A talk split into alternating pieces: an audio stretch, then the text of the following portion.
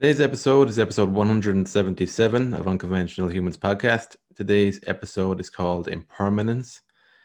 Today I'm going to talk about this idea that things aren't going to last forever, how that can help you as a creative person, how it's quite it's quite a difficult thing to contemplate. Impermanence, I started thinking about this because it's a stoic practice to to reflect on immortality, to reflect on the fact that we're going to die one day. So, in our modern day culture, I've often felt like that people shut down that idea because it feels, it doesn't even feel, they've this sense, or they've this idea that it's morbid. It's morbid to realize you're going to die. And I believe if you obsess about it, if you fixate on it, then it is an issue. It's not. It's not a good thing to reflect on your immortality. But on the flip side, on the other end of the spectrum, not realizing at all, not ever entertaining the idea that you're you're you're immortal, isn't a great way to live either. Because what tends to happen when you feel like you're immortal, that you're never going to get to the end of your life. It sounds silly actually saying it that's why it's important to acknowledge it because when you say it then it does sound silly but at the same time you're acknowledging that you're immortal that you're not living in an unconscious way believing you're immortal. What tends to happen when you acknowledge it is that you will do the things that are most important for you or you'll even begin to try and get clear on what's missing from your life what's important to you more on a spiritual level more than anything because by default the western world where we're living today if you're listening to this in a Western world, we're set up in a capitalist world, which it's not a bad thing. I'm not anti-capitalist, but at the same time, it doesn't really focus a lot on people's spiritual well-being. So what I found with realizing that life isn't permanent, it helps put things into perspective. So this is something that I wouldn't tend to think about a lot. What I do use it with, though, is when it comes to bad situations in my life, things I've categorized as bad experiences that haven't that haven't felt good to me, or when I've embarrassed myself, when I felt like I've embarrassed my, myself. This realization, this perspective helps me a lot, and I didn't always have this perspective. It puts things into perspective simply and helps you to shift and reframe the experience that you've categorized as bad. It helps you to look at the positive. What's the possible positive from this? You can easily do that with the pandemic today. There's a lot of bad things about the pandemic. It hasn't been something that's been a gift to us, but there's also there's many positives to the pandemic if you choose to look at it that way positives not from the actual disease itself, but from what it's what changes it's brought about in society and even on your individual life. Personally, I found that the pandemic has given me the opportunity to sit with myself more. I haven't been able to escape myself so easily. It's also taken the pressure of being socially active. That was one thing that used always kind of bother me in the back of my mind. I felt an obligation to to be like everybody else on the weekends.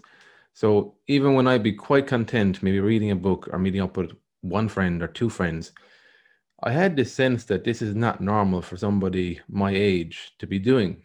But the pandemic has taken that that that, that weight of, of of guilt off me because everybody is in the same boat. Nobody can nobody could do things on the weekend. So it took that level of guilt off me that I didn't know I was carrying so much around me. As the pandemic gave me the contrast, and now I'm looking at it, I'm like, why was I carrying around that level of guilt?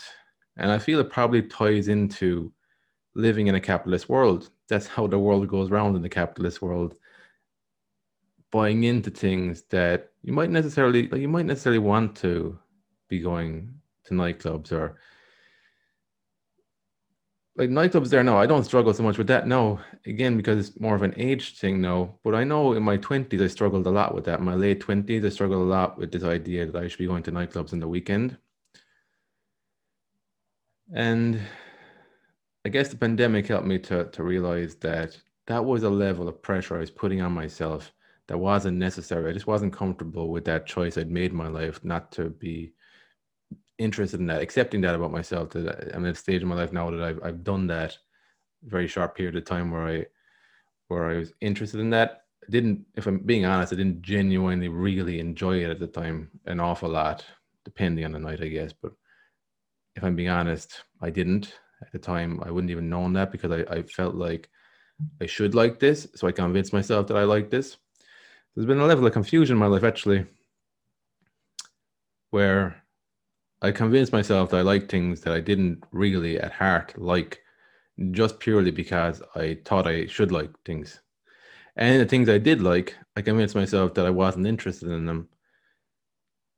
So I didn't do an awful lot of writing in my late teens, early 20s. I guess I, I didn't have many examples of men that I looked up to who wrote and I could see the benefits to them writing. I always associated writing as just something academic that didn't really have an impact in your life. They didn't make you a better person. They didn't help you deep, deeply think about the world. So I didn't really have in when I was growing up, I didn't really I didn't really have in mind any males that represented that for me. And and so something now that I can see is a huge benefit in my life. I didn't think that I even liked, to be honest when it comes to impermanence too, I think maybe there's a level of you going through things in your life that scare you, that you realize that you're not immortal, that your life can be taken from you in the blink of an eye. So there might be a level of experiences you go through, but at the same time, I, I don't think it helps when you're living in a society that's afraid of even acknowledging that life's impermanent. So this isn't even just about debt.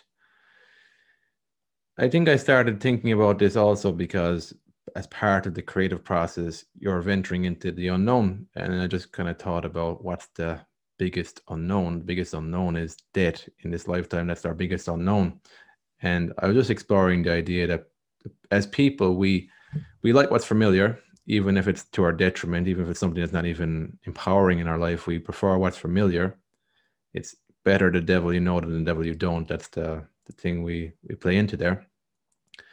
But I was thinking about venturing into the unknown. I've got a chapter about the great great unknown in, in my latest book, and I think as part of the creative process, you have to accept that things are impermanent. So that can be a good thing or a bad thing. So you could achieve a bit of success, or you might be in a place, a spot in your creative process where you, you feel like this is a great representation of what I'm at. I can't believe I got to this level where I'm able to express things at this level. It's realizing that you're not going to stay in that position. You're going to have to again move more into the unknown, experiment a bit more, and there's never a secure place you get to where things come easy to you. I think you just you up level your skill over time, but there's no getting around venturing into the unknown. If you're not willing to do that, I think you lose your creative edge. That's my book's called The Edge. Uh, finding your creative edge. I think if you're it, the moment you give up on venturing into the unknown, I think you lose that edge. So that's how it came to thinking about immortality. And I think that's that is the biggest perspective you can have as a creative person because you especially in the beginning stages to your creative journey you're going to be putting out work that is personal to you. You're going to be putting out work where you feel vulnerable for putting it out. And this reflection on immortality can help you to push the publish button if you're on social media, pushing the publish button on a post that you would never entertain posting if you felt like you were immortal, that you weren't going to die.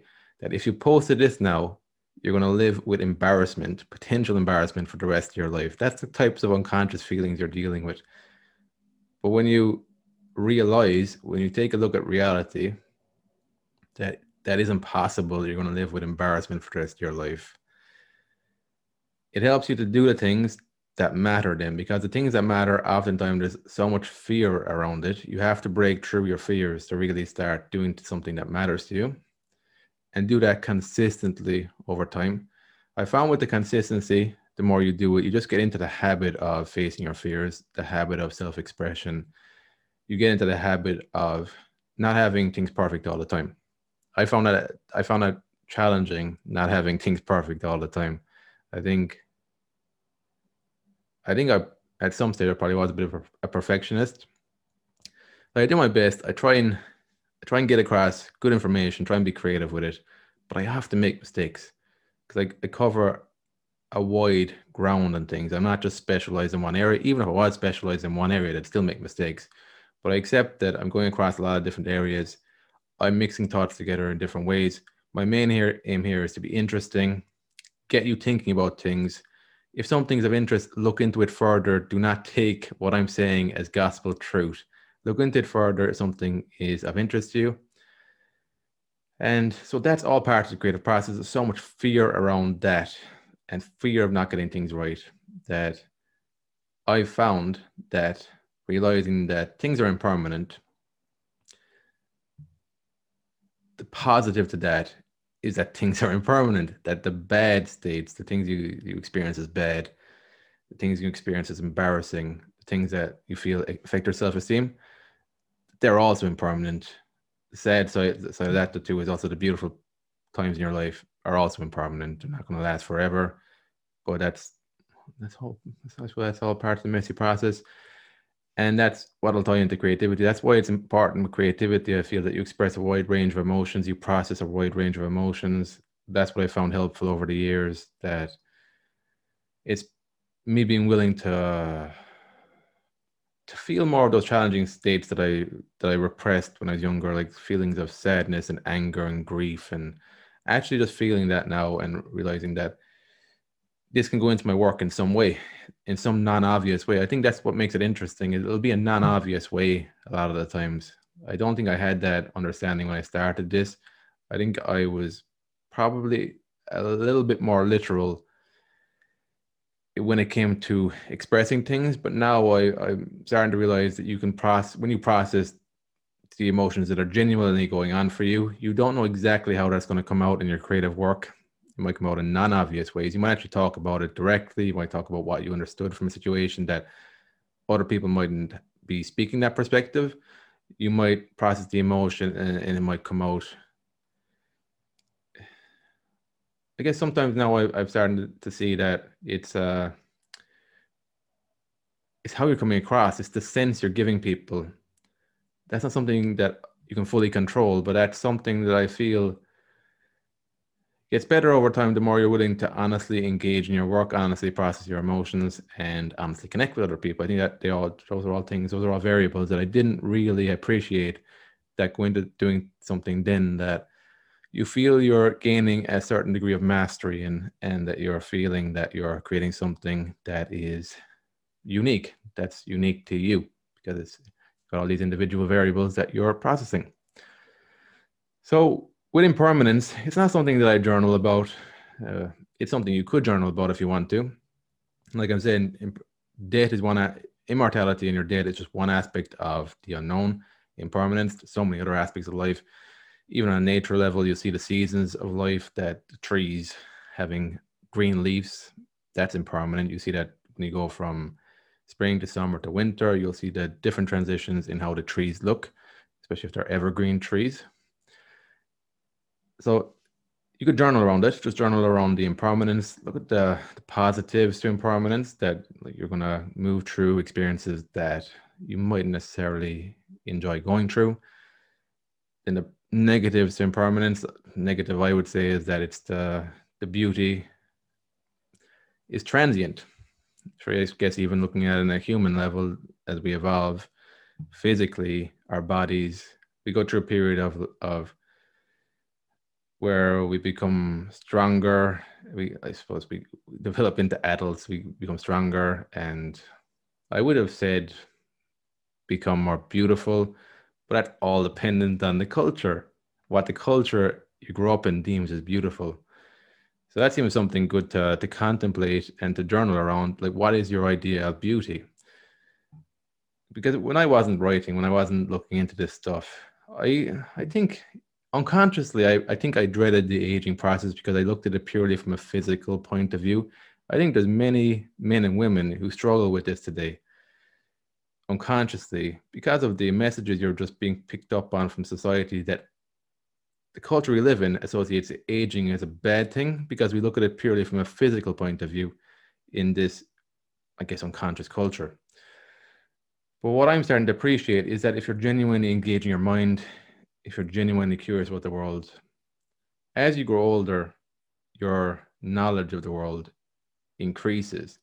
So internally, if you're evolving, you'll have a much better understanding and felt experience of life as you progressively get older.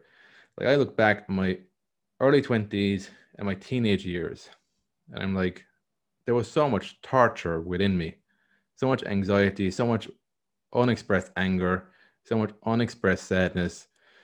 I'm like, I, I would never want to go back there again because I understand what that inner world felt like. Physically, I would I would go, well, physically physically I actually am more comfortable myself today.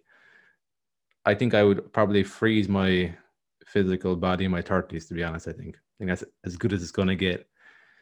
But if I'm looking from a purely physical point of view, I'd probably be inclined to go back there again because I, I, suppose stamina wise, like I notice now in my 30s that I put on weight a lot easier than I did in my 20s. So I suppose from that point of view, physically, if I'm looking purely from physical level, I would go back.